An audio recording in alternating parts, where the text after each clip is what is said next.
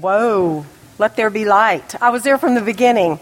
Um, I'm kidding. I'd have a fig leaf on if I was there from the beginning. That would not be pretty. Talk about lack of joy.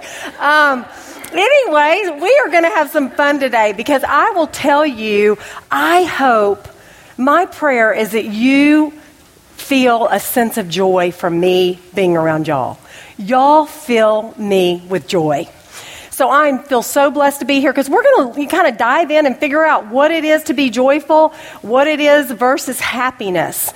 I will tell you, happiness is an outside job. Happiness is uh, partly cloudy with a chance of happiness. It's fleeting, it's unreliable, you can't count on it. One second it's here and one second it's gone. It's like when your kids obey and then the next minute they do something that's so out of character or in character, and you're like, rats, here we go again. So, joy is very different. Joy comes from the Lord. The source of joy is always from the Lord. And so, that's kind of what we're going to dive into. Um, okay. Oops, I'm trying to go backwards. There is no backwards. Christy? Let's see. Maybe. It, okay we had a little technical difficulty. I had a little technical get difficult, difficulty when I put this on. I had it backwards. So Allison said, You're not technologically savvy. And I said, You're just figuring that out. It's not good. I'm like Lucy and my husband's Ethel. Speaking of Ethel, this is my family. Uh, Sweet Sally, the tallest one there. Gracie looks tall, but she's actually real a little. She's fun sized. Sally is tall and fabulous, and she's at A and M. So if anybody wants to. I whoop too. I know it's not, you're not supposed to be able to do that, but when your money goes to A&M, you can whoop. Uh, then I've got Gracie in the middle. She's 13. And then I've got my precious 16 year old boy, Blaine. And then my lovely husband that's just my rock and just such an encourager. So, and then there's me. And so this is my sweet family. And I have to say, that is how they look. They love each other. And that's what I'm probably most proud of is that they love each other and they enjoy each other. And there's a lot of joy in our home and that is because of the Lord. Um, I, I, read a book this summer, or actually not this summer. In October, I got a book thinking my mom's had cancer the last three years, and I bought a book called Choose Joy.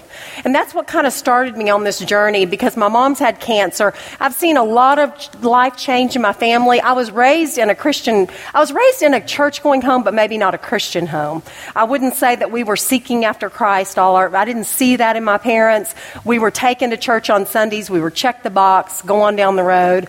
Um, and so I swear it was, I figured out real quick. I mean, when you figure out that happiness, and I was just going to go back to the happiness thing real quick. If you were out in the desert and you were walking along and you were thirsty, and God gave you, or not God, but just me, came up and gave you just a little drink of water. It says, Jesus answered, Everyone who drinks this water will be thirsty again, but Really, whoever drinks the water that I give him will never thirst. Indeed, the water I give him will be, become in him a spring of water welling to eternal life.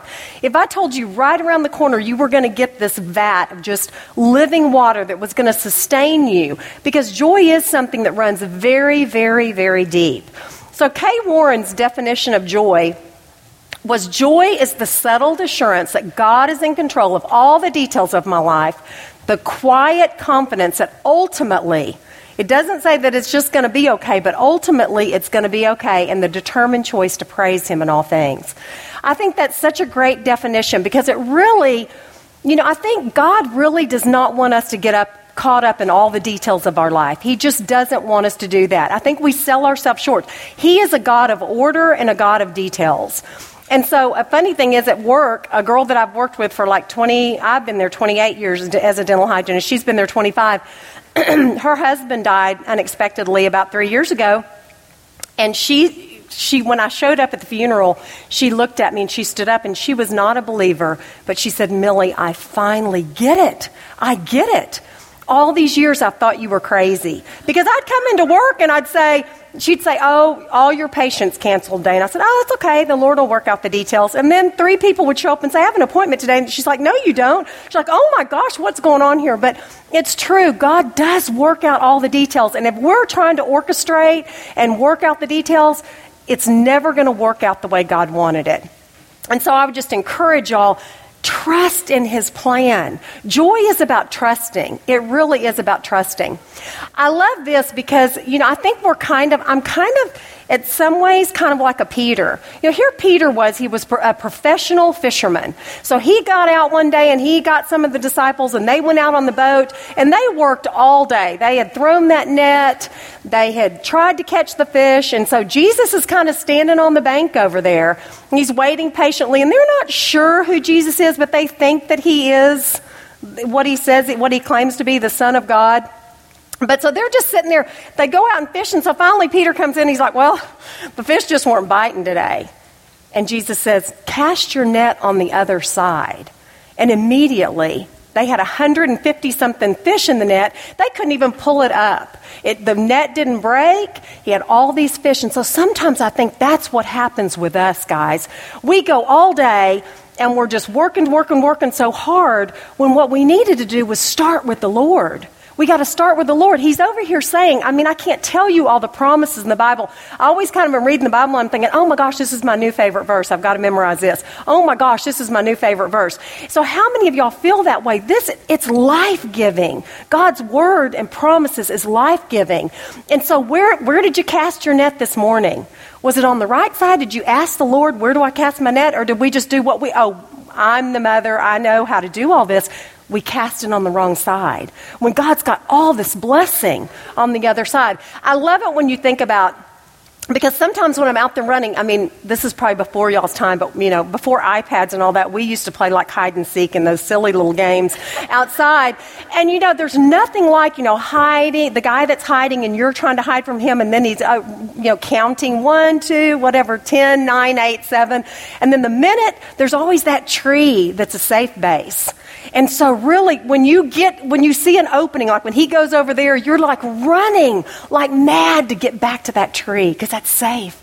That's the Lord. That's the Lord for each one of us. And if you've accepted Christ as your personal Lord and Savior, girls, joy is your birthright. That's, that's what God wants for us. He doesn't want, I mean, we are some people's only hope to get to know Christ. How are we doing? How are we doing? I love this. It says, Your salvation requires you to turn back to me and stop your little silly efforts to save yourself. Your strength will come from settling down in complete dependence of me, the very thing that you have been unwilling to do. Come on, professional mamas. We're going out here and we're doing all this. And at the end of the day, we're like, oh my gosh, can't do this anymore. Did you start with Christ? I know a lot of times I don't. And at the end of the day, I'm learning. I've had my hand slapped a few times. I'm a little bit, a few steps ahead of y'all, and I'm saying, come on, ladies, let's get this right from the beginning. I didn't have some of the vat that y'all have of information and of truth, so I'm begging y'all, run back to base. Run back to that safe tree that the Lord provides for us on dependence you know, look at here's Mary. You know, what did Mary say? I mean, uh, the Lord said, I mean, really, he, the, when the angel came and said, You're going to bear the, the, the Christ child, I mean, you were going to be, you were the chosen one. Her first response was, How can this be? I would have been scared to death when I looked at that picture of Mary, because I always have a little worldly disappointment phase. Now, 20 years ago, when my husband lost his job, I was in the fetal position for two weeks. He lost his job in October, and I was like, you know what? I, Miss JoJo, my lady over here, she didn't want me to say her, but she always tells me when the Lord cancels my day of work, she ha- cleans houses. She says, He's given me the day off. Well, he gave my husband seven months off, but I mean, that wasn't what we had planned, but it was okay because I was trusting more. I thought, man, this is his plan. But what she ended up saying was, because the angel said to her, The Holy Spirit will come upon you, and the power of the Lord will come upon you. And she said, I am the Lord's servant. May it be to me as you have said. Are we saying that today? Or do we fish all day with our net on the left of the boat when we should have had it on the right? I mean, can't we just take this from Mary and can, can we sit there and say and look at the Lord with confidence? I am the Lord's servant. May it be to me as you have said. I think really, I was really moved as far as, um, I think we should all write an I believe statement. I don't know, this isn't my I believe statement, but it's just some I believe things I saw. And I think we need to write what we believe. Do we believe? I mean, some of our faith guys right now, and I'm not knocking it because when I look back when I was in your life stage, some of our I believe statement would just say, I think God's going to meet me at the gate. I don't really think, I think I've got eternal life kind of up there. I think that's in store for me, but I don't know that God can really navigate the here and now. So write what you believe, because it'd be awesome every time we back ourselves in that corner if we could pull that out and, I believe your word is true. I believe it is reliable. I believe that you died on the cross as a provision for my sins, that I'm a sinner. Whatever that is for you, focus on who God is, His worth, His word, His works, His ways, and His will to you. Because your, your I believe statement is not going to look like Randy's or Julie's or Jackie's or Allison's. It's all going to look different. It's not going to look like mine. We've all had different, you know, uh, different lives that we, different journeys that we've traveled. So just sit down. I think it'd be worth the time to sit down and write an I believe statement. Um, I think there's two things that are very practical things that I want y'all to really take note of. One is I think that you really need to root yourself. Root yourself, immerse yourself in God's Word. This is where you're going to experience the most joy. If you will be digging all the time. You know, I challenged my good and angry group the other day about, you know, they were thinking, oh, I'm not very good at memorizing scripture. And I was like, you know, don't memorize it for you. Memorize it to give it away. There's no way, if you memorize a scripture today and you think, okay, Lord, give me somebody to give it away to. I promise you he'll be faithful. And the more you give it away, the more you just want to give it away. I mean, the other day we were in community group and somebody was struggling with something, and I happened to have these cards printed up that said, I will praise you because I'm fearfully and wonderfully made. Your works are wonderful. I know that full well. If God had a refrigerator, your picture would be on it. And I had it just printed for my little group at um, for my little Wednesday morning Bible study. But it was it was food and, and fruit for these women that I'm in community with. And they were like, How did you have that in your purse? And I said, I don't know. I had some extras, and here you go, because they needed that. And I needed to hear it too. So your fruit is going to resemble the vine from which it's connected. And this is what it's going to look like. Girls, joy runs deep. Joy isn't surface, it runs deep. So you want your roots to get down in there and tap into that joy because that's going to fuel your fruit. And I'm guaranteeing you, the deeper you go, the more your tree is going to bear fruit. So let your roots grow down in Him and let your lives be built on Him. Then your faith will grow strong in the truth you were taught and you will overflow with thankfulness. And that's gratitude. So, re, so re, um, root yourself. That's the first thing. Then the next thing is okay, so what you do today may bear fruit, but what you fail to do today will never do fruit, never bear fruit. So there are two rules. You got to get started and you got to keep going. I love when Todd says, um, about uh, what, what, how does he say it? Because I'm not going to say it right. Well, I'll come back to that because I won't say it right. But anyway, so just the thing, get started. Oh, if you like where you're going, if you like what you're getting, keep doing what you're doing. If you keep doing what you're doing, you're not going to like what you get. So it's all about continuing to dig deeper and deeper and, you know, trim back the weeds and tr- prune the, you know, the trees and that kind of thing because that's where you're going to get the most beautiful fruit. The next thing I think you've got to do is you've got to remember the Lord has done great things for us and we are filled with joy. A few years ago, I really was, I said something about, you know, uh, believe me, I've had a lot of desert moments this last year. But I said I was going to get dessert for the desert.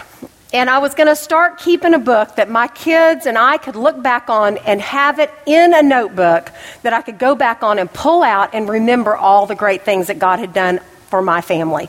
Because you know what, guys? We think we're supposed to pursue God all day. He is pursuing us in every minute with a flower or a, a smile from your baby or this or that. And we're missing these little bitty things that we should be in tune with. So remember what he has done and, and allow that to fill you with joy. This is, I just pulled one of my things from my little book. When my dad had open heart surgery seven years ago, I was just beside myself. I called Jill Moore on a Monday morning and I said, Jill, I knew she was going to BSF. I knew she was going to be with powerful prayer warriors. I said, You got to lift up my dad. He's going to open heart surgery. I was scared to death because my dad didn't know Christ. So I asked her for prayer, and uh, I got back home. Everything went fine. Um, and it was funny because when we were in the waiting room, my mom, I would go over and my mom, she knew that I prayed a lot. And so my mom wasn't comfortable with prayer, so she'd see another family that was struggling. She'd go, Hang on, let me go get my daughter and she'll pray for you. And I was like, Mom, I mean, but it was just this funny thing that she knew that I was comfortable. I was willing to get on my knees for any family there. So when I got home, what, three nights in a row, I kept feeling the Lord at three in the morning. Thank you. Millie, get on your knees and pray. And I said, ah, Lord, I'm comfortable right here. I don't need to get on my knees. Get on your knees and pray. So I wouldn't, you know, I did. I obliged. I got down on my knees, said a little prayer. So Blaine and I went out to breakfast on a Friday morning, and I told Blaine, I said, Blaine, the Lord keeps telling me at three in the morning to get on my knees and pray, and I keep arguing with him, and he's like, "Really?" And I said, "Yes, it's weird. I keep feeling this nudge: get on your knees, get on your knees." So on Sat, this was Friday morning. I hadn't shared it with anybody because I thought they might think I was crazy. Saturday, Blaine goes out to get the mail, and he comes in and he says, "Oh, you got to," you know, he kind of throws a card to me, and I open it up. It's from Susan Fuchs, who was the head leader at BSF. So I knew Jill had delivered my news to pray, and this was the card. God always answers his email. And I just started crying and blank. I was like, oh my goodness. And I threw that over to my husband. He goes, wow, I would not have believed that if you hadn't told me. If I told him about it after the fact, why'd she pick out that card? You know? And in the, in the inside, it says, his, in the scope of his wisdom and plan, I fall to my knees and cry out to my father. God had been faithful. And do you know, seven years after that, my dad was diagnosed with leukemia last October. And do you know how faithful God's been? My parents are back in church after 40 years. So I'm telling you, ladies, He's real. He is active and living. And so don't discount that. I want to remember. I don't want to ever forget. I want to be able to show my kids faithfulness. So remember, because he's doing, he's not, he didn't pick me. I'm not the chosen one for anything. But I want to live with my eyes wide open. I don't want to miss this because this is what roots and grounds me is truth. And when I see Him actively working in my life, and I bet I could go to every table and have every one of you ladies stand up and share a story, and you could do it. So don't forget those stories. Write them down. Remember them. I don't care if you're a journaler, if you, I don't care how you do it, but remember them. I, I, swear, I say this picture is what started my whole thing. With, I'd gone to take a picture of my kids for a Christmas card. I'm just going to tell this because I see so much. This picture, a, a, picture tells a thousand words. This has told two thousand words. Um, I am a perfectionist, and I look at that picture and I see it. And I see where God's brought me since that picture. I just started BSF about six months after this picture, thank goodness. And this picture tells me that we had taken two shots, and she was not happy about it. Grace wasn't. And neither were my kids. They were like, oh, this is not going well. My mom is not going to be happy because she is a perfectionist. And, and I was the one that took six rolls of film. This is before digital cameras. And the, the Walgreens guy was, again? Really? Yeah, another another two rolls. Just take them. I wanted to, I wanted to be sure people thought we had the perfect home. I mean, come on. But that picture has taught me that God took God has taken me a long a long journey and I've got a lot longer to go, but I see that picture and, and I've learned to let a lot of stuff go and enjoy my people. And so that picture, and, and we did end up using that as our Christmas card, and people still come up to me, your picture, we still have that. It is my favorite picture. But we had let there be peace on earth and let it begin with us. so, girls, this is your season. This is where you are. Don't miss it. This is a beautiful, that picture is, it's like in three places in my house. I love a constant reminder. Um, you know, I see, let us fix our eyes on Jesus, the author and perfecter of our faith, who for the joy set before him. Do you know that joy he had on his mind was you and me? You know, sometimes I think we, we don't get that. The joy, when he went to the cross, he went for you and me. And he had joy about it. And sometimes I think we have got the good news in our hearts and we walk around Oh, all hacked off because our husband didn't take out the trash. I mean, come on, girls, we've got good news. Let's tap into that joy. Let's experience it. Let's give it away. Let's encourage somebody. I mean, we're all kind of in the same boat. And I love this. When he left, when he left, us, he looked at his disciples and said, I'm telling you nothing but the truth when I say that it is profitable for you that I go away. Because if I do, don't, do not go away, then the comforter, grab one of those. What, what would speak to you this morning? Comforter, counselor, helper, advocate, intercessor, strengthener will come to you. But if I go away, I will send him to you. If I don't go, he's not going to come, but if I go, I'm going to send the Holy Spirit. So, which one of those? Grab one of those today and tuck it in your heart. Everybody that knows Christ today, and if you don't, we are going to there'll be a mentor mom or there'll be somebody on leadership i would love to talk to anybody let's let's figure out truth right now and let's begin a life with jesus and so here we go he's leaving so he's saying it's going to come to you I love this picture because the Holy Spirit produces this kind of fruit. And I love when Todd Wagner says it's not fruits, it's fruit. So you get all those things. And my husband has been kind of sick. I mean, not sick, but he just lost a lot of weight. And so recently I had this great idea to buy this juicer. It was just going to be great for, for everybody. Of course, I knew everybody, but my husband and I were going to be the only ones. He hates vegetables. But I juice kale and all this stuff, and we've been doing it for six weeks. And you think I had a lot of energy eight weeks ago? You should see me now. I understand when God talks about taste and see that the Lord is good, when you fuel your body with good nutrition and good food and His words, I love in Jeremiah 15, 16, it talks about when your words came, I ate them. They were my heart's delight and joy, or my heart's joy and delight. Um, I'm just kind of learning that one, so pardon me. But I love, I understand that. I understand that, you know, there's nothing like when you're sitting at a table and somebody gives you a scripture and you, it's life giving. When you know the Lord and you love the Lord and you want to know His truth, it's life giving. So all, and so when I, when my dad got diagnosed with, uh, with um, leukemia back in October, or I guess it was November, and I had just met with my community group. Oh, you know, I don't have much for y'all to pray about. I'm doing great. Well, then my dad calls and says, I really want to come tomorrow night and see you. I'm like, Dad, it's three hours. I'm working Thursday. Wait and come Thursday. No, I really need to come tonight. Dad, why do you need to come tonight? Well, he finally told me over the phone. Well, I talk about that worldly disappointed. I pulled off in isolation. Lord, where are you? I'm not secure on my dad's salvation yet. I don't know what is going on here. You know, I'm questioning, questioning. So I don't do anything. I go to bed. I hardly sleep that night. I take my son to a golf tournament the next morning. And so I'm sitting in the car. I text my community group. So I get out of the car at like 7:30. They tee off. I walk the golf course till three that afternoon, and I, my phone beep beep, and I keep looking. It's God's word from my community group. And I'm just, I mean, where I was walking like this, I am just like, I am woman, hear me roar. My God is in control of this. He says, I will never leave you. I will never forsake you, period. My community group, you know what? They had to spoon feed me. Spoon feed me. But it was with God's word. And I ran. I mean, I still remember this. I ran to my car. I knew Proverbs 15 15. I couldn't remember what it said. But it said, All the days of the oppressed are wicked, but the cheerful heart has a continual feast. Girls, I had feasted on God's truth. And I wrapped my arms around it and I regained it. And I thought, you know what? I'm going to love my dad. I'm going to encourage him. I'm going to be thankful for every day because my God's got that. He loves my dad more than I do. And so I was so thankful that my community rounded around me Okay, guys, we now, when you ask Christ into your heart, we now have this light shining in our hearts, but we ourselves are like fragile clay jars containing this great treasure.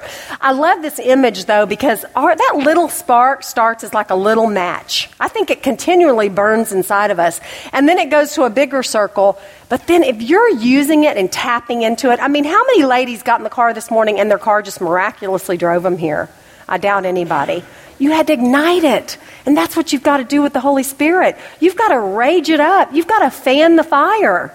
You've got to get it going. Because in the end, wouldn't it be great if we all had that? It's like a bonfire on the right. Oh, Aggie. No, whoop. But it's like a fire, and people are around. They want what you have when you're fanning that fire. So, this great treasure, you don't want to hide that. I say when I've said this before, but um, when I wake up, I literally I have two name tags I wear on a consistent basis. One is I'm here on behalf of the Lord, and the other is my name is Millie Hale. If I don't pray about that when before I get up in the morning, and I just grab that, my name is Millie Hale, it's not good. It's not pretty. Um, I, I can be laced with anger, frustration. One day, my, my son told me he had gotten in trouble last year, and he said, Mom, when like people get in the car and everything, you're so much nicer to them than you are. And I was like, thank you. I go, will you hold me accountable about that? Because I don't want to be that person. And I know it was because I had gotten on him that day about something, but he thought, you know, here I was all chipper when Preston got in the car, but when he was in the car, I was kind of downloading on him. We were having a discussion. So I'm just saying, I want to have that top name tag on because it's a, I mean, when I'm here on behalf of the Lord, it's a sweet, sweet aroma. And if I'm not, and it's for each one of y'all too, we can all be a sweet aroma. Um, I think we've got to be, God is not a ball dropper. We've got, I love Paul. Paul's like my new fella. I love the way he's so confident. You can be confident of this, that he who began a, wor- a good work in you will carry it on to completion. Okay, because ladies, let me tell you, I brought these little, my kids were so happy. I went to Party City last night. Um, I got these balloons. Oh, there I go again. And I think we juggle. We juggle all these balloons. And I think, you know, we've got balloons that say laundry, and, you know, we're constantly, thank you, Julie. I don't really need to. I'm just trying to show the, the little parallel here that we have a lot of balloons that we're trying to keep in the air. And if the source of the, the blowing up the balloons is our air, then we're constantly going to be shuffling these balloons. If the, if the Lord is fueling these balloons, then it's going to be a whole different story. And so I think we have a lot of balloons that we're ju- juggling, but we have to always go back to this should be in your belief statement. I am confident that he who began a good work in me is going to carry it to completion. We need to rest in that. Oh, did I mess this up? No. Okay, seeking joy outside of Christ and in. What do, what do we seek joy out of? I mean, people, possessions, positions, personalities, they will never be enough. Um, in Jeremiah 2.13, it says, My people have committed two sins. They have forsaken me, the spring of living water, and they have dug their own cisterns. And so, what does that look like when we've dug our own cisterns? Um, so, I'll tell you what it'll look like is you start that's where you the starting the juggling is you start running on empty. And when you run on empty, it's never good for your family. I mean, you know the old saying if mom ain't happy, ain't nobody happy. Well, that's the truth. So, how do what does that look like? What does distractions look like in our lives? Well, I saw this 125 must follow moms on Instagram if y'all are following five moms on Instagram, y'all got a whole heap, a lot of trouble because that, that, takes up a lot of time. You know, I didn't, I, I really, when I started thinking about this, I really started praising the Lord that I didn't get a phone until I was 41. I didn't get an iPhone or a smartphone until I was 50. I'm only 51, so that was just a year ago. It's a distraction. Oh my gosh. Now, I think I remember their story about Howard Hendricks. He went to a really wealthy man's uh, house for dinner one night, and he said, Man, this beautiful, huge home. And he said, Man, you, this home is so beautiful, but I see how your, your heart is just manages this wealth so well, and you just don't seem like you're influenced by it. And he said, Well, my parents taught me early on it can either be used as a tool or an idol, all the blessings in our life. The phone can be a quite a blessing because I tell you, there's no greater joy than to let than to listen to a podcast when I'm running or being fueled, you know, listening to God's word and different. I mean, that podcast is like my new treasure. I love listening to something like that or just Christian music when I'm running, and I love that on my phone. So I think it can be like like uh, Pinterest and all those things. I mean, it can be such a fabulous thing if, you, if it doesn't consume you. Whatever consumes you is when it becomes a problem when it's just totally all consuming. I think so. You've got to figure out that. The other day, speaking of runs, I dropped Gracie off. She goes to she goes to school early with volleyball, and so I was going to go run from seven to eight. And so I'm walking down the street and I see this mom, and I wanted to stop and take a picture of her, but I thought, oh, she may be in the group. But this little girl was like five, steps in front of her, and she was so cute. She's probably five or six, and she kept sitting like this. She had her little backpack on, and the mom was just she mom was looked beautiful. She was all dressed like she was going to work or something. She was just texting away, texting away. And then there was a little boy that was like eight right behind her, and the little boy that was about ten and had a football right behind, behind her. And I thought. Mama, Deuteronomy 6 said, talk about it when you walk along the road. What are you doing? You know, she was texting all the way down the street. And then I saw another mom. She had a backpack and a daughter and a phone in one hand. Now, she wasn't texting or talking, but boy, she, that 10 minute walk, she could not leave that phone at home. You know, she might get a call, an important call. Who knew? Then I see a dad walk out, and he's got two girls with him, and he's got him a cup of coffee. This is a dad that's going to, and I, I took my headset off and I said, wow, you got a good looking crew. And he said, I know it. And I thought, good for you. I wanted to go over and high five him, but then I thought he might think I was kind of weird. But I thought, I thought, I don't care. So iPhones, technology, iPads, all that can be a good thing if we don't miss out. I thought this this is so telling. How many times you're sitting there and your kids are going, There's no substitute, ladies, for eye contact. Your kids get, I'm so glad. If I'd had a phone, I probably would have been on it. But I didn't miss out on that good sugar from that fella. And I, you know, and Sally, because I loved her, and had great conversation and eye contact with her. Look at her with her brother. She is so, and they have the sweetest relationship. They love each other so much. But look at this mother. She's busy and the little boy, like, Mom, Mom, remember me? You know, remember me? Um, that's what your kids are saying. That's what they're saying right now. I want you. I want you. I want you. I want all of you. I'm selfish. I love you. And that's what Jesus is saying too. He wants a lot of you too. But you know what? When you get, get filled up from Jesus, you've got that to give to them. It starts with where you get your filling from. Uh, we went to the beach one summer with a couple summers ago with my parents, and it was with, you know, after my mom had cancer. And I had taken these pictures of Gracie, and I just thought this was so Hebrews 12, 1 and 2. It was so, you know, we're surrounded by a cloud of witnesses. Don't let the sin that so easily entangles you get caught up in it. I mean, turn your eyes upon Jesus. There's a lot of times I just sing that to myself when I feel distracted. But look at Gracie. When she's walking to the sun, you barely see her image. And I really wasn't, I was taking a picture of the sunset. Didn't even really think about Gracie walking there. But you can see it's at the same time because the same little man or whoever's in the background. But look at when she's walking back toward me, how all consuming Gracie is, her, her image is. And so that is what's.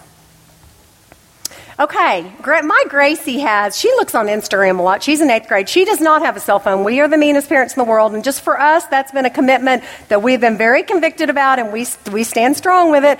And it is a lot, it's hard. It, because it'd be a lot easier. It would have been a lot easier. My son got his first iPhone uh, last year, he, the middle of the year, he's a sophomore. And we just, for us, that was just a conviction that we had. It's not for everybody, but Gracie has this, she knows she shouldn't be on Instagram because she has the white picket fence syndrome. She looks at it, her friend just moved to Waxahachie. And did y'all know that all the girls in Waxahachie and eighth grade girls are nice and kind. They're not mean at all. They're not, they are, they're not insecure at all. Everybody, I don't know what they're doing in Waxahachie, but we need to get there. And I'm telling Gracie, Gracie, really? You got the white picket fence syndrome because she looks at the pictures of her friend that's in Waxahachie and they've got it rocking and they're all besties and they're all, oh, BFFs, I love you, girl, you know, all that. So she's just convinced that she needs to be in Waxahachie. So I doubt we're going to be moving anytime soon, but she's got this white picket fence syndrome. And you know, when you're on the porch looking outside that house, ooh, sometimes anger, materialism, Nobody knows what goes on in your four walls. My sweet JoJo's here, and she knows what's going on in my four walls. And she's been a blessing to me. She, she came to me when uh, Sally was just a, a little baby, and she's been a blessing to me. And I've watched her faith just explode, and that's what's so fun. Um, I asked Gracie, I said, if I told you that we could live in that white, white picket fence house, or we could live in this house, but in this house, Sometimes I eat peanut butter and jelly sandwiches for dinner, but there's a lot of love going on there and there's a lot of laughter. And when you get home, you feel good and you kick off your shoes and it's a place where you love to be. Where would you want to live? She goes, I'd want to live in that house.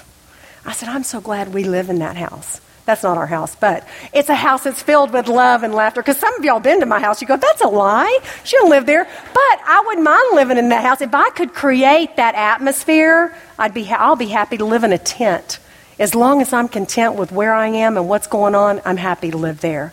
So, ladies, be, be happy to live there. Because really, that, that is about possessions. And it's about what happens when we get, when we're so geared on possessions. And what that does to us. We're just longing for more. And it's so distracting. And so, I would just encourage y'all take a good look at, at your heart and see how your heart's. Because we need to shift from what we want to what we have. And, there, and so I kind of did this distractions. What you need to do is you need to prioritize Him. Okay, so when you're talking about uh, possessions, it's contentment and, and it's, it's gratitude. Gratitude is something that says, I'm okay with what I have. Um, I, I love this. The seed falling among the thorns represents those who hear God's word, but all too quickly the message is crowded out by the worries of this world and the lure of wealth. So no fruit is produced, and that's that's a tragedy. And then it goes on to say, life is not measured. Um, in Luke, life is not measured by what you own. Want what you have. I don't know what that is, but we lived in a townhouse for 13 years. We had two kids. My son slept in the bathroom for the first three months of his life, and it was, you know, but that was okay. You know, love grows best in small houses. I'm convinced of that. We moved to this house, and my son and my daughter shared a room until she was six and their relationship. So be okay with that. It's about, I, you know, my daughter goes to A&M and they just moved in a house and I went down there and I spent the night in her house. And so I got up the next morning and Sally was still sleeping and her roommate Krista was there who's a kind of a new believer. And so she was sitting out there and she's reading a book. And so we started talking. I had my Bible with me and I was doing stuff and she goes, she just got in this huge conversation about Christ. And I had no idea. I mean, we were talking about faith and all this stuff, and she's been to our home before, and we've had some good conversations about other things, but uh, all but all laced around Christ. And and uh, so, anyway, she tells Sally, she goes, "Mom," she goes, "It made me cry after you left." Krista said, "I wish your mom was my mom. I could never have that conversation with my mom. My mom doesn't understand my faith." So, girls, be open do the hard work now because let me tell you something. When you're excited about Christ, you want to give it away. And that's just what's so sweet about it. I'd say, you know what? When you've got possessions, I would just encourage you keep your eyes on your own paper. You know, when you envy other people and you think, you know, I was doing just fine until Jill Moore built an outdoor patio with a big, you know, whatever. And I'm like going, dang it, I liked my grass being dead. And I mean, you know, my husband is one and I look out there and I get so frustrated with my husband because he doesn't want to do anything to our backyard. And it just, but my husband has it right. And that's what just hacks me off even more. He's been in 13 weddings and probably in 11 he's been the best man. And I'm like, he's got it. He's got his right order, his perspectives. He's got the right, he prioritized what is right and good. So I just go out there and sit on my little rocker with the torn seats. And I'm like, I'm just going to, you know what? That'd be a lot of work. I'd have to clean the pool if I had a pool, and it'd just be a lot of work. I'm just going to be grateful for what I've got. So it just is. Okay, entitlement and gratitude. I love to say this because it begins with a happy meal. For you moms with your kids, I tell you, if your seven year old opens a present and they do not like that color and they do not like that, that didn't start that day. That started when you went to the bank and your kids got a purple lollipop and they wanted a red one, you said, Oh, do you by chance have a red one? Okay, great, thank you, I'll give them a red one. You know, my kids, when we went to the bank and we got the dum dums down the aisle and I held them over and they said, I wanted the purple one, I wanted the red one. I said, Okay, guys, give them back give them back. And I just put them in the tube and sent them back and said, you know what? Thank you so much for trying to treat us today, but my kids aren't grateful. They don't have a grateful spirit today, and so we're not going to be able to accept those. The Happy Meal thing, I mean, I noticed with Sally, we'd go get a Happy Meal, she'd shank the toy in the ground. I'd go out to get all the stuff out of the car, and there would be the Happy Meal toy, and I said, I'm not doing this anymore. We got the American meal, and then when she did go with a grandparent or on a birthday and she got a Happy Meal, she was so excited about the toy. But it's funny because when Gracie was three, I did that with all my kids. When Gracie was three, she went with my mother in law. First thing, she was so excited. She dug through and she's pulled out a matchbox car. My mother in law said, Oh, Gracie, I'm so sorry. All they had was a boy toy. And at three, she looked at my mother in law and she said, I'll be grateful. So, because she knew, she knew she had been trained. Gratitude is just something, my kids, it amazes me how at Christmas, they, they get what they want most of the time. Gracie's had a phone. I mean, Sally used to put on, I look back at our Christmas list where they'd type up, and Sally, since she was in sixth grade, when all her friends had a cell phone, she'd put cell phone at the top and she'd go, You don't have to if you don't want to. But I mean, she knew they, they were still grateful. Whatever we chose to get them, they were going to be grateful about it. Okay, girls, busyness. We got some busyness going on in our lives. And yeah, we're juggling all these balloons and we just don't know what to do. Um, know your season and adjust to it. Um, and we can't always be the one. If I learned anything, we can't be always the ones that give. We've got to be the ones that receive. If you've got all this big long list of stuff and you're overwhelmed, look to your husband it doesn't minimize your cape with the S on it. Just say, honey, I'm really stressed. I'm really stressed. I've got all this to do and I just don't think I could do it. Is there something you could take off my list and do it? They want to help you. It doesn't show weakness to ask for help. If a friend says, Hey, I notice that you're stressed, can I bring you dinner? Say, Absolutely. We love grilled chicken. We love, I mean, don't, but don't be um, opposed to someone reaching out to you if they know you've got a lot going on. Be receptive. It doesn't minimize who you are in Christ. Hour by hour, I place my days in your hands. If you've overloaded your schedule, Gracie is overloaded right now, and I would have never done that to her, but we're juggling a lot of balls. And I really have to make sure I'm filled up. I can't get on that with her. And, and you know, I've got to really see. You know, Todd always talks about putting a circle around yourself, and that's the only thing you can change. I think we need to include that circle's not very big. So, you know, the, the circle of laundry. I think you pray about it. Of course, you got to do laundry. But I would, th- if I had to, to, do over again, I think I would have worn shake and goes. I'm an ironer, way back in the 90s, the 1890s. I love to iron. That's my, I love to pray. I, in fact, if somebody needs somebody to iron something, just bring me your basket. I'll pray over it and I'll iron it. I love to iron. And so I iron everything. In fact, my husband said when we first got married, You iron my socks. So I ironed his socks and put them on a skirt hanger and hung them in his closet. I thought that would be funny, but I just, I think where shaking goes. I would wash my kids' clothes at night if I had it to do over again and just say, Honey, what you're wearing today is in the dryer shake it, and go. It's not that big of a deal. It really isn't. The smock dresses and all that look great, and I had my kids in that, but you know what? It really doesn't matter now that I look back on it. So where shaking goes, if laundry's your big deal, don't worry about it. Hey, it's not that big of a deal. But ask the Lord, where do I put this in my circle? Do, is this good for my family? Because you can't fit everything in your circle. You, you're not going to experience joy if you fit that all in your circle. And so I would encourage y'all live, you know, really ask the Lord about that. Okay, here's a good to do list. This should be everybody's to do list. It shouldn't be everything else. It should be get ready for a fabulous day, spend time loving on Jesus, let Jesus fill me to the rim with his strength, his joy, and his wisdom for today. Expect God to use me and go out into the world and be an overcomer. I go into this one, we love snow. Gracie and I, we, I mean, we'd go every day if we could. And the little guy in there, I'm always like, Hi, how are you today? And he said, Fine. I'm like, Oh, I'm sorry. We don't expect fine. We don't, we don't, um, we don't take fine in our house. You have to be better than that. So either you're great or you're good or you're getting there. And so he's always like, I'm great. So, I mean, he's like, but now he knows when I walk in that I'm just going to be upbeat. In fact, Gracie and I went to Starbucks this morning. She was like, Mom, do you have to talk to everybody that walks by? I said, Yes, I do. Because I said, they might be, this may be the only smile and joy that they get today, and I'm going to give them some joy right now. So, here, I love this. I'm grateful for the faces that join us around our table of daily life. Whether family, friends, or neighbors, our lives are filled to the brim and overflowing with the richness of relationships. That's what's important, guys.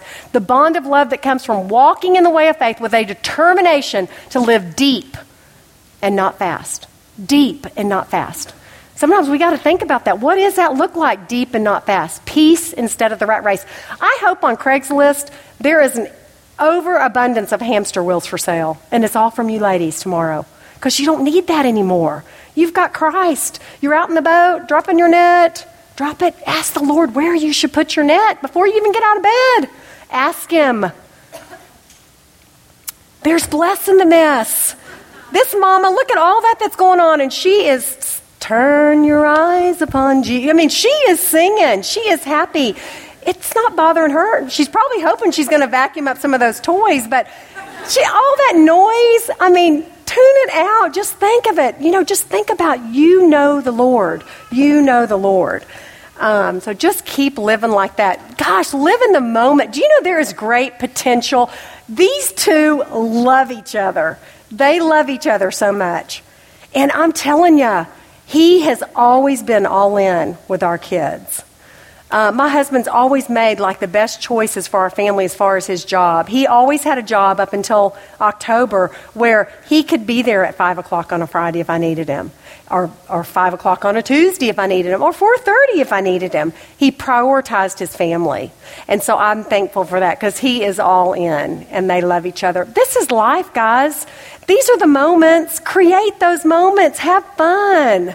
You know, be there. Show up. You know, we got to live deep and not fast. Life's got to be savored, and enjoyed every season. I mean, know your season and adjust. If you've got a new baby with in diapers and brand new and this and that, don't overcommit yourself. I used to tell my best one of my best friends that we went to school and she's got a daughter at A&M as well. And she I would say one day I told her cuz she would just complain complain complain. I'd say, uh, "Kathy, quit wearing deodorant." And she said, "What?" And I said, "Keep your arm down." Don't volunteer for another thing because she it wasn't fun for her. I just thought she's like, don't wear deodorant. I'm like, I'm just telling you, keep your arm down because when you're overcommitted like that, you don't enjoy what you're doing. Okay, let's see. Okay, trust in the Lord with all your heart. That means entirely. I did not see, I watched you women come in here and sit down. I didn't see anybody do one of these. Is this chair going to hold me? You trusted in it. Do you trust in the Lord like that?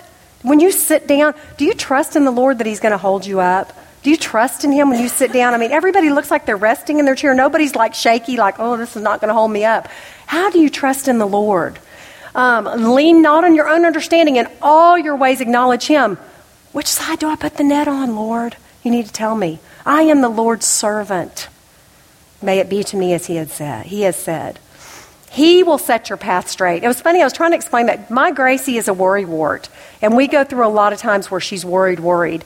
And so we've really, and so the other night we were at the dinner table and we were talking about, my husband said, You know, there's a verse in the Bible that says, about worry, don't worry about tomorrow because today I'll have enough trouble of its own, and you know, don't worry about. And I was like, that's Matthew 6, 33 through 34. And in one version it says, live one day at a time. So Gracie kind of took all that in and she went up to her room. She comes running down with her Jesus calling. Mom, look at Jesus calling. It's got Matthew 6, 33, 34. And I was like, you know what, Grace? Not only did your earthly father point you there, but your heavenly father pointed you there. He wants you to get that. Trust. She's really scared about people getting sick, and so she she worries. She's a worry wart, and I'm like, oh. But I tell you, when Blaine lost his job back in October, I knew because Gracie said to me one day, I said, "Hey, let's go to uh, Chick Fil A tonight," and she said.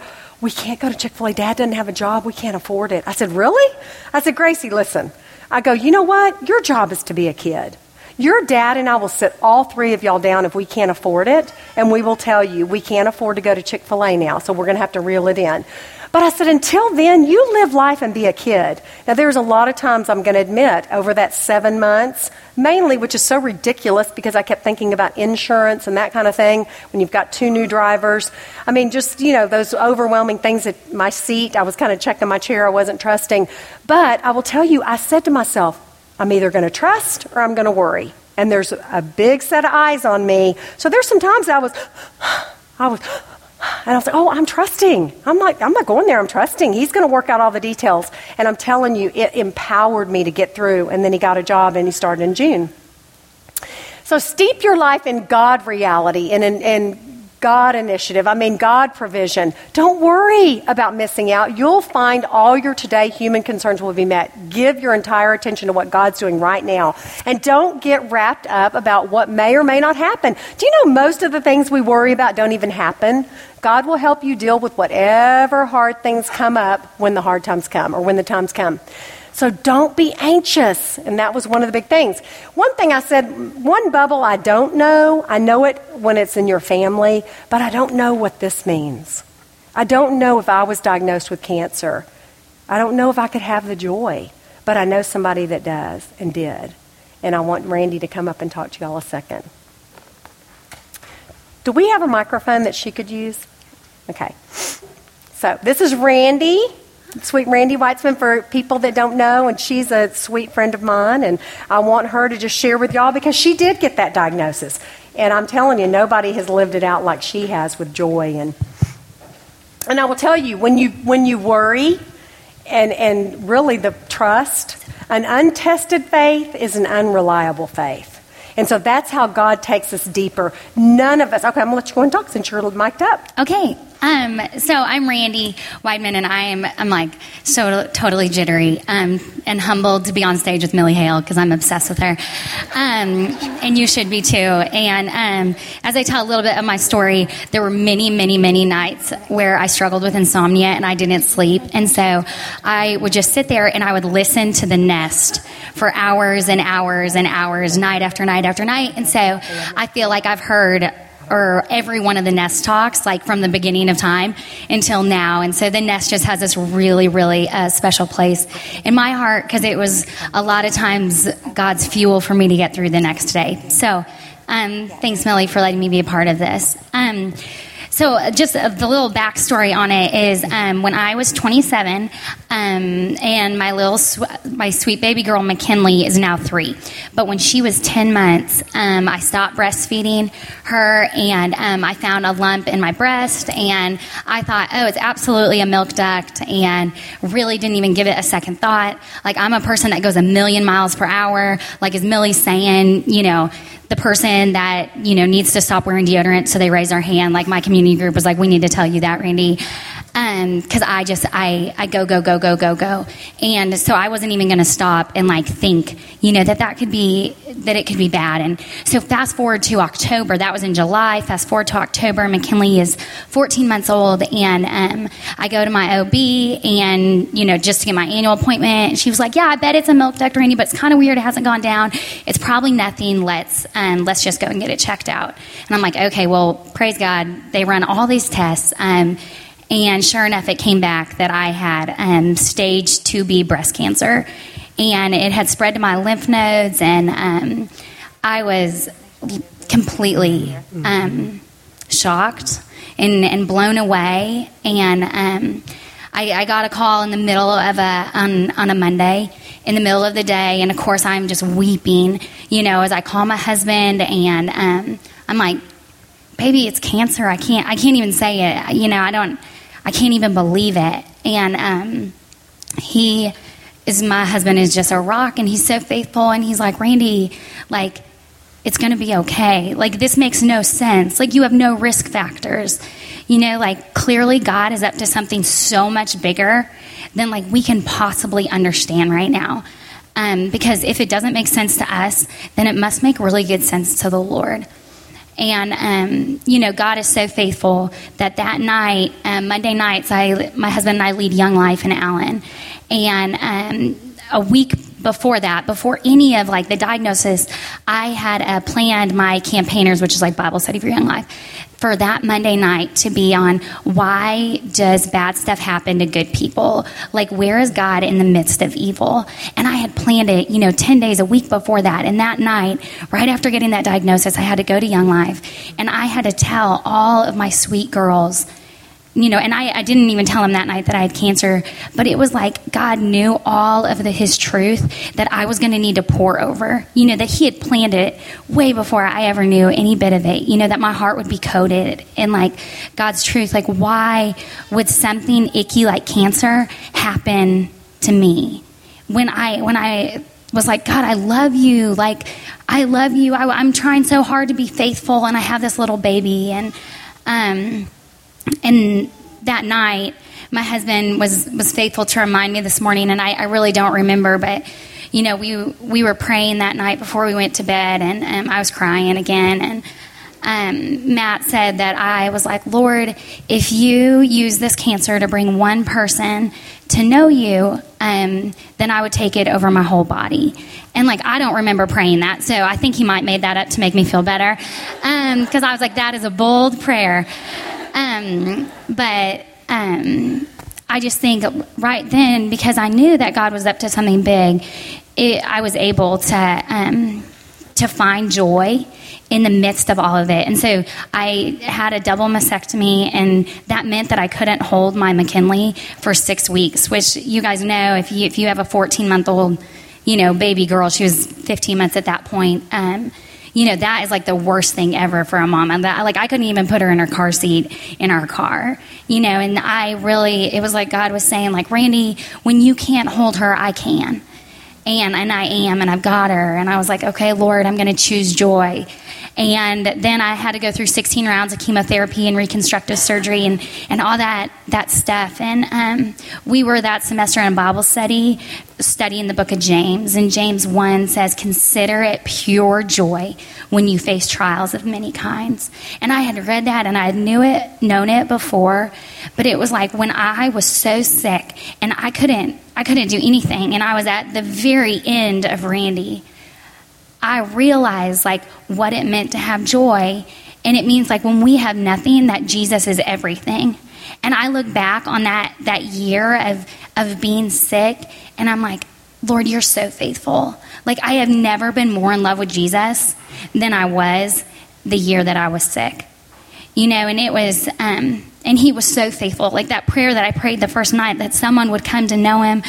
Y'all, like that summer at the end of my chemo, I got to go to Young Life Camp and um, I had this, a bald head, which to me was the most awful thing in the world. And, um, and I was so devastated, you know, that I would have this bald head and I would always wear my cute wigs and um, act like I wasn't sick. And um, anyway, I, I got to, to take off my wig and share my, my story uh, of God's, you know, faithfulness in my life at a Young Life camp. And um, these two sweet girls and this boy came up to me afterwards and they were just crying. And um, they were like, Randy, we, um, we want that joy. Like, if Jesus can make you beautiful, like, help us to be beautiful.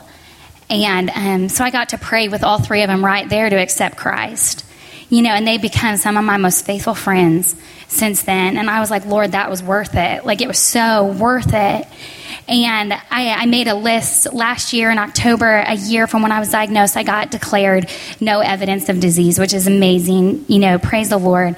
And I made this long list that day of everything like that I was thankful for in my cancer. And y'all, my list of the things I was thankful for was like five times longer than the things I hated about it. And I was like, that is just Jesus. That He would turn the most gross, broken things in our lives and He would make them so beautiful.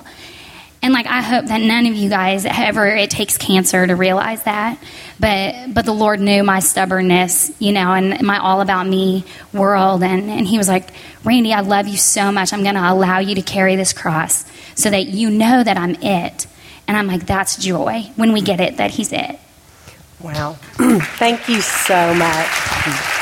Thank you so much. Hey, I couldn't have done that good on that. That was amazing. You want to take that? Um, I'm technologically unsavvy. Did you not learn that earlier when I put my mic on backwards? Geez, she is good. Got to keep training her. Um, now, my last thing. I mean, that's amazing. I mean, and to know her is exactly what you see. I mean, she, her heart is exactly that. Um, the last thing, and I don't even have a slide for it, was about people and about sandpaper people. And I will tell you, it's so sweet because this is where I probably struggle the most. I have a couple people in my life, one in particular, but that I really struggle with. And, and it's so frustrating because when I pray about when I'm around her, that the Lord will give me, you know, sweet, kind words to say just in case I have to eat them, because typically that's what happens. And I'm always thinking, ooh, these size 10s just don't feel good in my mouth. Um, but I tell you, because I put my foot in my mouth every time, and I'm so disappointed in myself. I walk away going, Lord, I thought I was a better Christian than that. I thought I was stronger than that. But it's just one of those things that I keep going back, and every time I feel I get stronger and stronger, but it's just hard. I have to focus on grace, and God didn't make any oopses. And there's people in our life that are going to sharpen us, and sometimes that sandpaper, it sometimes polishes and shines. And so when we're around those people, we've got to focus on grace. One thing, Josephine, when she would come to my house, we would always pray because her sisters were just They didn't know Christ at all. And the blessing was I would get out my little water and I would get some food coloring because I'm a visual person and I would drop in. I go, you know, maybe you need to stay away from them because your clear, clean, and pure heart is getting tainted by these sandpaper, but just keep praying for them. Well, this is, you know, 20 years ago I've been with JoJo and it's always been her, her sisters, her sisters, her mother.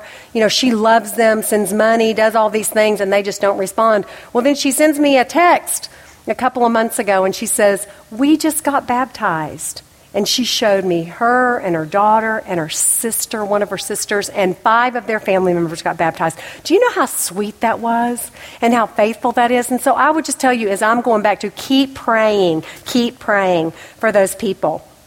Okay, real quick, I'm just going to go through I love Paul, and I wrote down this because I just want to walk through this real quick. Therefore, my brothers and sisters, because I think there's so much truth here on the very last page. It's therefore, my brothers and sisters, you whom I love and long for, my joy and my crown, stand firm in the Lord in this way, dear friends. God's calling us, ladies, stand firm, No truth, stand firm. That's the only way you're going to be able to stand firm. Now, I don't know how to pronounce these names, but I'm going to give it a try.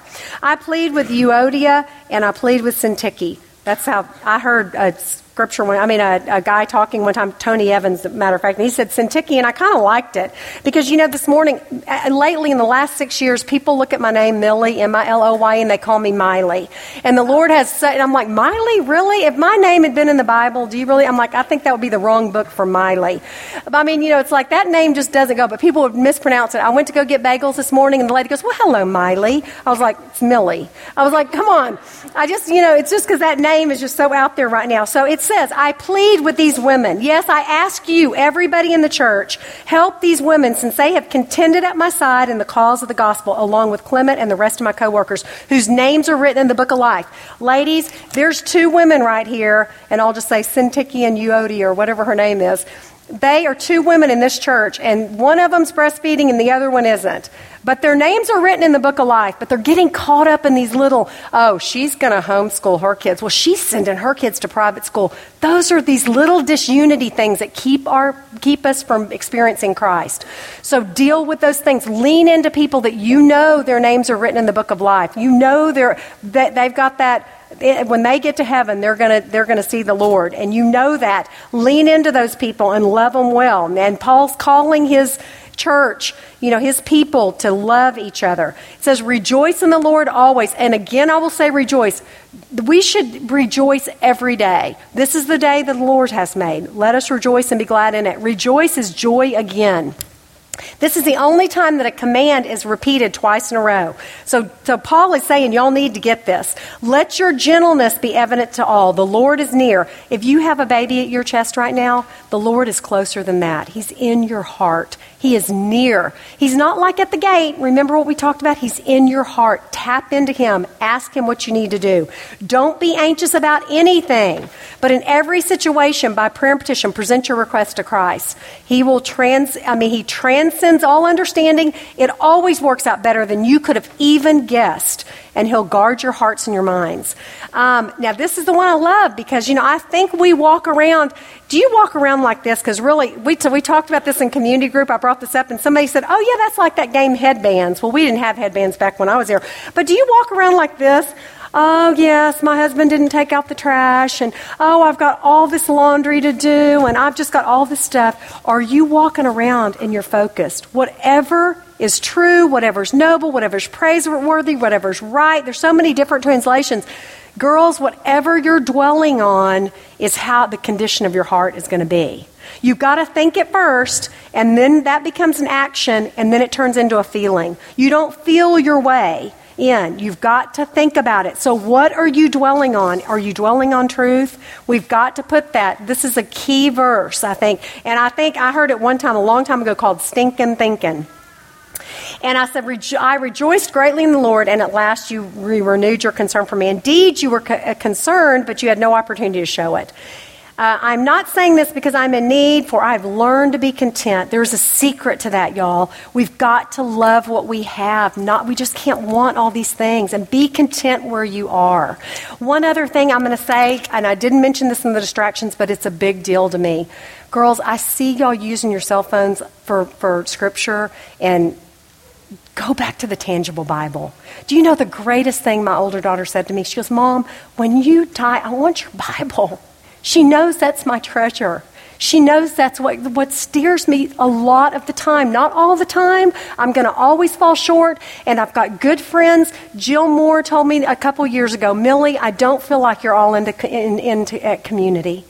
And, she, and I, re, I thought about that, and at first I was kind of defensive and bowed up, and I thought, oh, I'll show her. But then when I prayed about it and I asked God, God was like, She's right, Millie. You're not all in. And I have jumped back in, and it is my blessing. It is my blessing. I need those ladies. So, girls, if God's saying that to you, because I will tell you right now, get back to writing in your Bibles. Get back to pulling out your Bibles. You know, your kids, when they, they don't know if you're watching 125 moms on Instagram or if you're looking up God's Word. They don't know. But if they see you pull out that Bible, I'm just telling you, I'm pleading with you. I, it's a big deal. I don't go anywhere without my Bible. And because I really have it in my car at all times, because my kids didn't have cell phones, if they said 5 o'clock pickup, I had to be there at 445. And so then my son goes, well, at 615, I would have called you, but I didn't have a phone. I was like, no big deal. I've been doing my Bible study. I've been looking at that. This has been such a sweet time that the Lord provided for me. I'm so glad you didn't get out till 615. I'm refueled. I'm ready to go. I will tell you this is what I feel like joy is. Joy is this. Joy is when those balloons, it's filled up by the Lord, when your face and your heart is light and you walk to somebody and say, "Hey, I've got Oh, you don't you're having a hard day today? Oh man, how can I encourage you? Come all ye who are weary and burdened, and I will give you rest for your soul. Girls, this is life-giving. It's life. Choose life. I'm just begging you.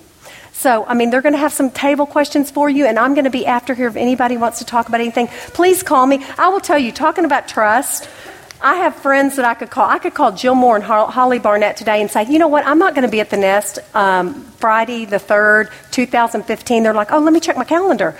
And they'll put it down.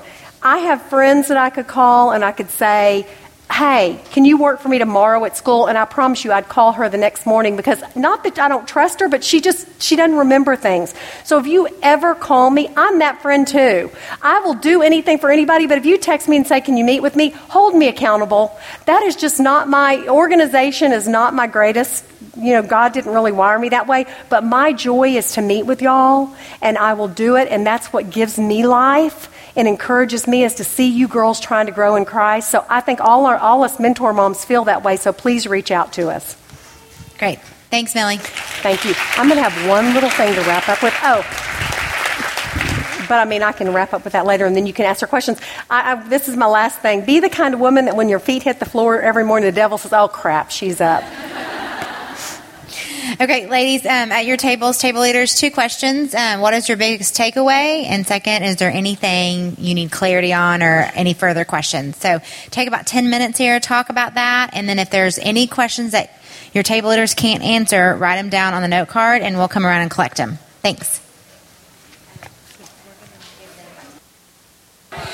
If you have any unanswered questions, go ahead and walk them, table leaders, or I'll raise your hand and I'll come get them. Okay. Okay, we've got a few questions. Did anybody else have any more questions that they were going to write down? Gosh, I was yelling. Sorry about that. Hello. Hello. Okay, somebody had asked um, if they could get a copy of the slides. I think they're going to put those on. Who asked that? a copy of the slides? I'm such a visual person, I have to do all the. Uh, copy of the slides, they will be on the Facebook page. But I do think the slides help you kind of envision what's going on. So if you want to, I do think that's helpful. It's always helpful to me. Um, somebody asked about an untested faith is an unreliable faith. I will tell, I mean, they wanted to know that whole statement that I made. An untested faith is an unreliable faith. And I will tell you, the minute uh, Randy started talking about um, just once she'd gone through her cancer, it reminded me of Isaiah 40, 45 3, which I saw this all throughout my parents' cancer. My mom's had cancer that went from her kidney to her brain over the last three years. And, and God's promise. I, I remember being, I'm just going to share this real quick. I remember being in the hospital room and I'd volunteered to stay with my mom after she got her kidney removed.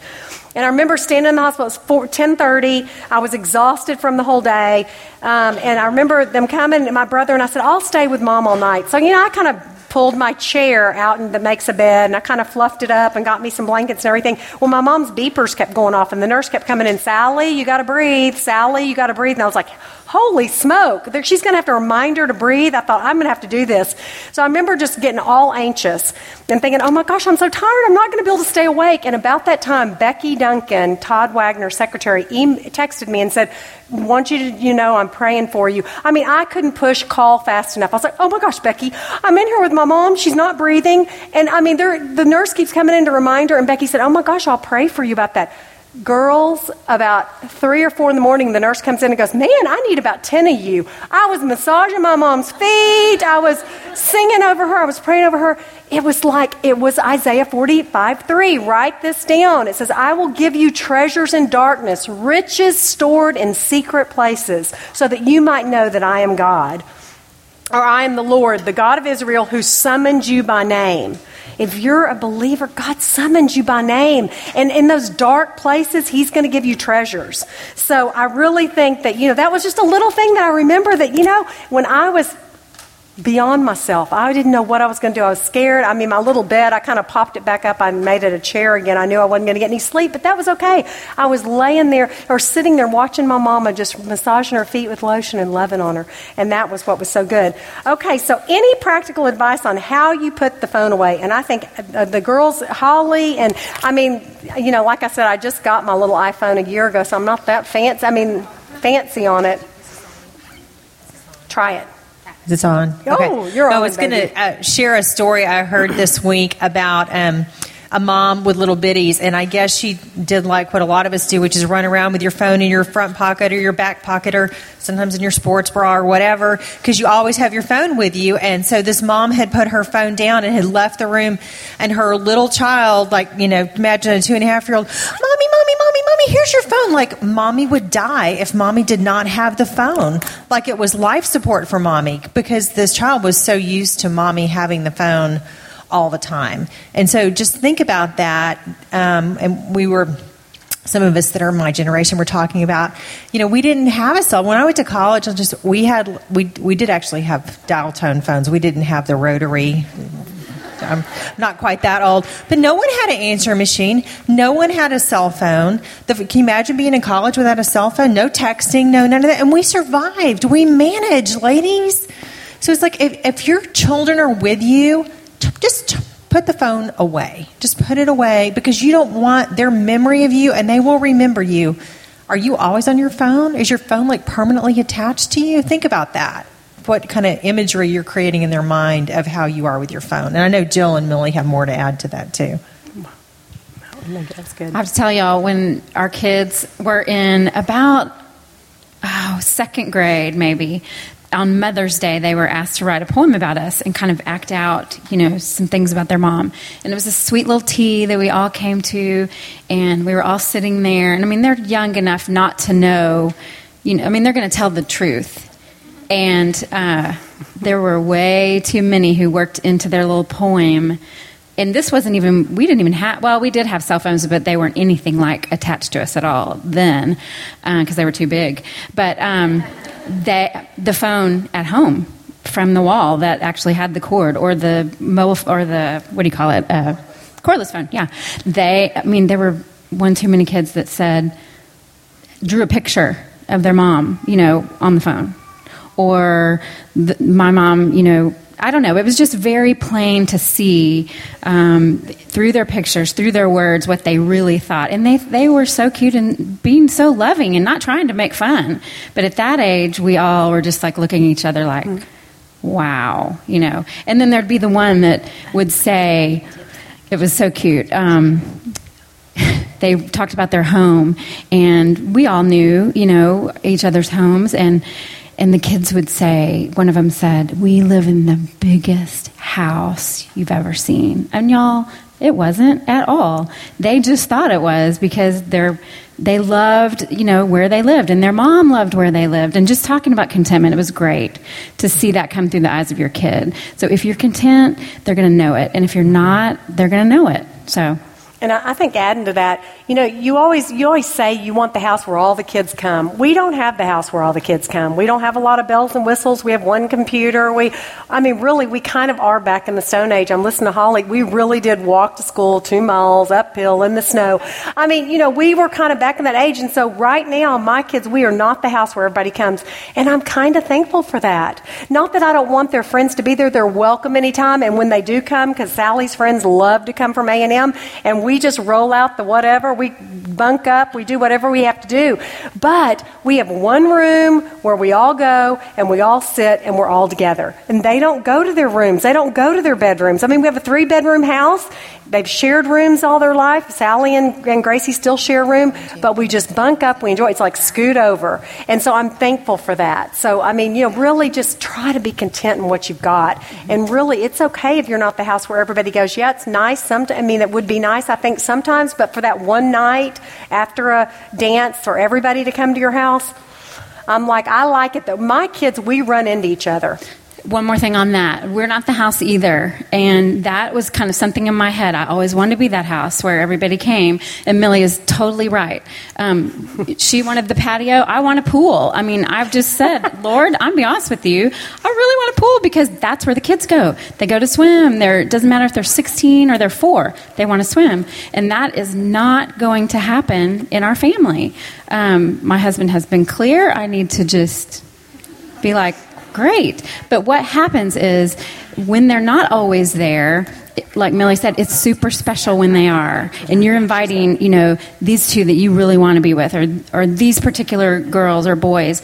And if we can make it memorable and the house full of love, it is where they're going to want to come. Mm-hmm. And if they're there once or 10 times, you know, it needs to be that. So if you don't have a pool or you don't have what you want to attract those kids, make it the love that is attractive to them because kids will flock if you invest in them and you engage them and ask them questions about their lives. So, well, and I was going to say, you know, the, I think the one thing about, and I'm going to let Allison tell her little phone tips, but we're like on this we're, little subject get about the practical phone tips. We love, we love the round table at our house, and I went out specifically and got a round table because I love to see my people's faces, and so I searched long and hard. But I'm telling you, the we still to this day, when we can all pull together, I mean, sometimes guys, it is peanut butter and jelly, and that's okay. It doesn't matter what you have. Go buy, pick up some McDonald's hamburgers, whatever. Y'all, nobody eats at McDonald's really, but go, whatever it is, cut it, do it, just have it, whatever's good for you. But that family dinner and that time together, and we do table topics and we do all that, and we can sit at the table for an hour and a half now and just laugh and talk, and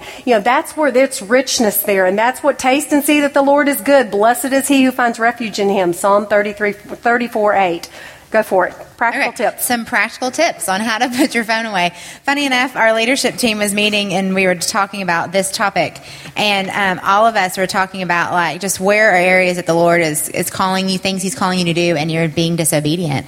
And it was funny. All twelve of us, like it was something to do with media and phone stuff.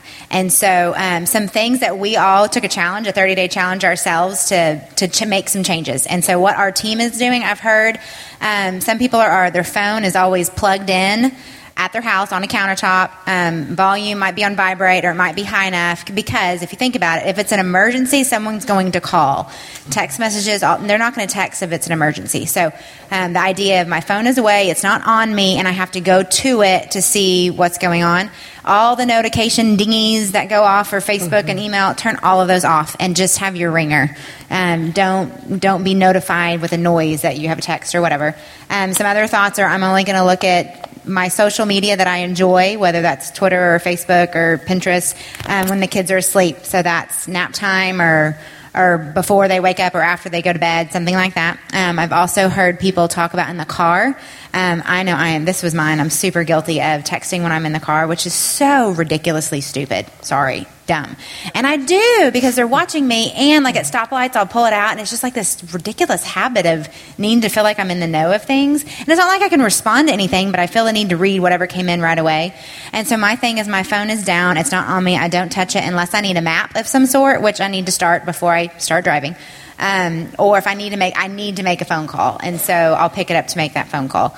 Um, so those are some practical tips. Um, I'm trying to remember if there's anything else leadership team. Does anyone I have? think that's good though. I mean, really, and put it in the trunk or put it in the backpack, and that way you're not even tempted to say, "Hey, do you mind Yes. handing me the phone?" I you know, put it where you cannot reach that. it, and you know good and well you can't reach it unless you pull over. I think that's good. One last thing I was going to tell you: my mom and my sister and I, my dad is always gracious enough to send us to Lake Austin Spa every year. So we went this year, and my mom and my sister are still not there. I mean, they don't read their Bibles, and that's fine.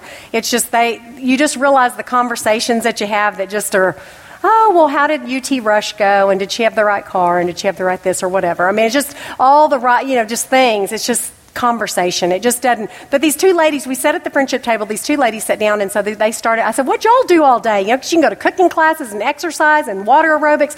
And they looked at each other and said, oh, "We sat in our room and prayed all day." I said, "Oh, what room are you in? Like, are y'all gonna do that?" Yeah. And my mom and my sister look at each other like, "Oh, great. We know where this is going for all the dinner." Well, come to find out, this lady was a, is a spiritual advisor for people in prison. And she actually went on death row with Karla Faye Tucker, and she gave me this book to read, and I kind of put it by the side. It is the most fabulous book of joy and forgiveness I've ever seen. And to see Karla Faye Tucker, well, last week she sent me all these videotapes, and I'm not going to go through it, but Karla Faye Tucker was raised in a home that was prostituted out. She was on drugs for five days when she killed two people with a pickaxe, and it just one thing, it was just a bad situation. She had that spiritual legacy. She had a box of rags handed to her, and it wasn't a good upbringing. But these people came to the prison, and she wanted, before she was committed to death row, she wanted to get out of her cell to go and to church because she could get out of her cell and socialize. So she goes and she sees these people coming in. It wasn't Linda at the time because she wasn't on death row yet, but they had so much joy in their heart and their faces. And she said, "What is that? I want it." And so she saw some Bibles on the on the table. She went up and stole one. That's all she knew how to do. And she took it back to her cell and she read it. And it was such a wonderful picture of how she fell to her knees. After she goes, I don't even remember what I was reading, but I fell to my knees and I cried out to God. And so Linda, the sweet lady that wrote this, sent me all these one on one videotapes of her. And I'm not going to end up getting to show the videotape, but I wanted to read this to you that a lady wrote about Karla Faye. Karla was a murderer who said yes to God. She passed every test. She did not stumble once through the most severe trials. She walked with the glory of the Lord upon her with clarity and joy, never doubting his faithfulness. She used her time in prison to train for her final moments. Every day, God put before her life and death. Each time she chose life, and that choice resulted in the joy we saw in her. As she became a stronger Christian, she ministered that strength and joy to anyone who would receive it, always pointing to Him and away from her. And I tell you, ladies, I think we're in the stage right now where we're choosing life. We're all on death row, really. I mean, but she called it life row. And she and, and Linda's husband said to her, "Oh, if they part, if George Bush pardons you, I'm to I'm to blow the shofar horn." And she said, Karla Faye said, "Blow it anyway. If I'm going to meet my Savior, that's okay." That's a win, but you carry my story of joy. And to see these videotapes, I'm sad. She, she, she expressed her joy through sign language. And if you eh, look up the song Ray Boltz, thank you for the thank you for giving me the giving to the lord. Yeah i am a life that's been changed. And she signed this to linda and at the end, she went over and she took Linda's heart out and put it here, and she put hers there, and she didn't cry one bit. I mean, I had Jill and them watch it. It was such a, that won't be on the internet, but just listen to that song. Guys, there's blessing given to the Lord. And you know what? Right now, I don't believe we're going to be held accountable for our children's salvation. I do believe we're going to be held accountable if we're not, if we're distracted and we're not Deuteronomy 6. But you know what? God's taking auditions right now, and He's writing a playbill, and you can be a lead role. But you got to choose that. And I think each one of your children and your husband is saying, I want you. So don't miss out on it, okay? I pray for each one of you as I send you off. Dear Lord, I thank you for these ladies. Fill them with joy. Let them, all the balls there and the balloons and stuff, the, the things that they're juggling right now, let them realize that their true source of joy, it's your birthright. Uh, as my father in law always told me, there's two things we're going to experience tastes of heaven, and that's joy and peace. Let them experience that now as they go forth to pick up their kids. Let their faces light up and tell their kids, right when they see them, I love you and I value you. Um, I just ask you in your name, precious Lord, amen. Thank you, ladies. Y'all have a blessed day.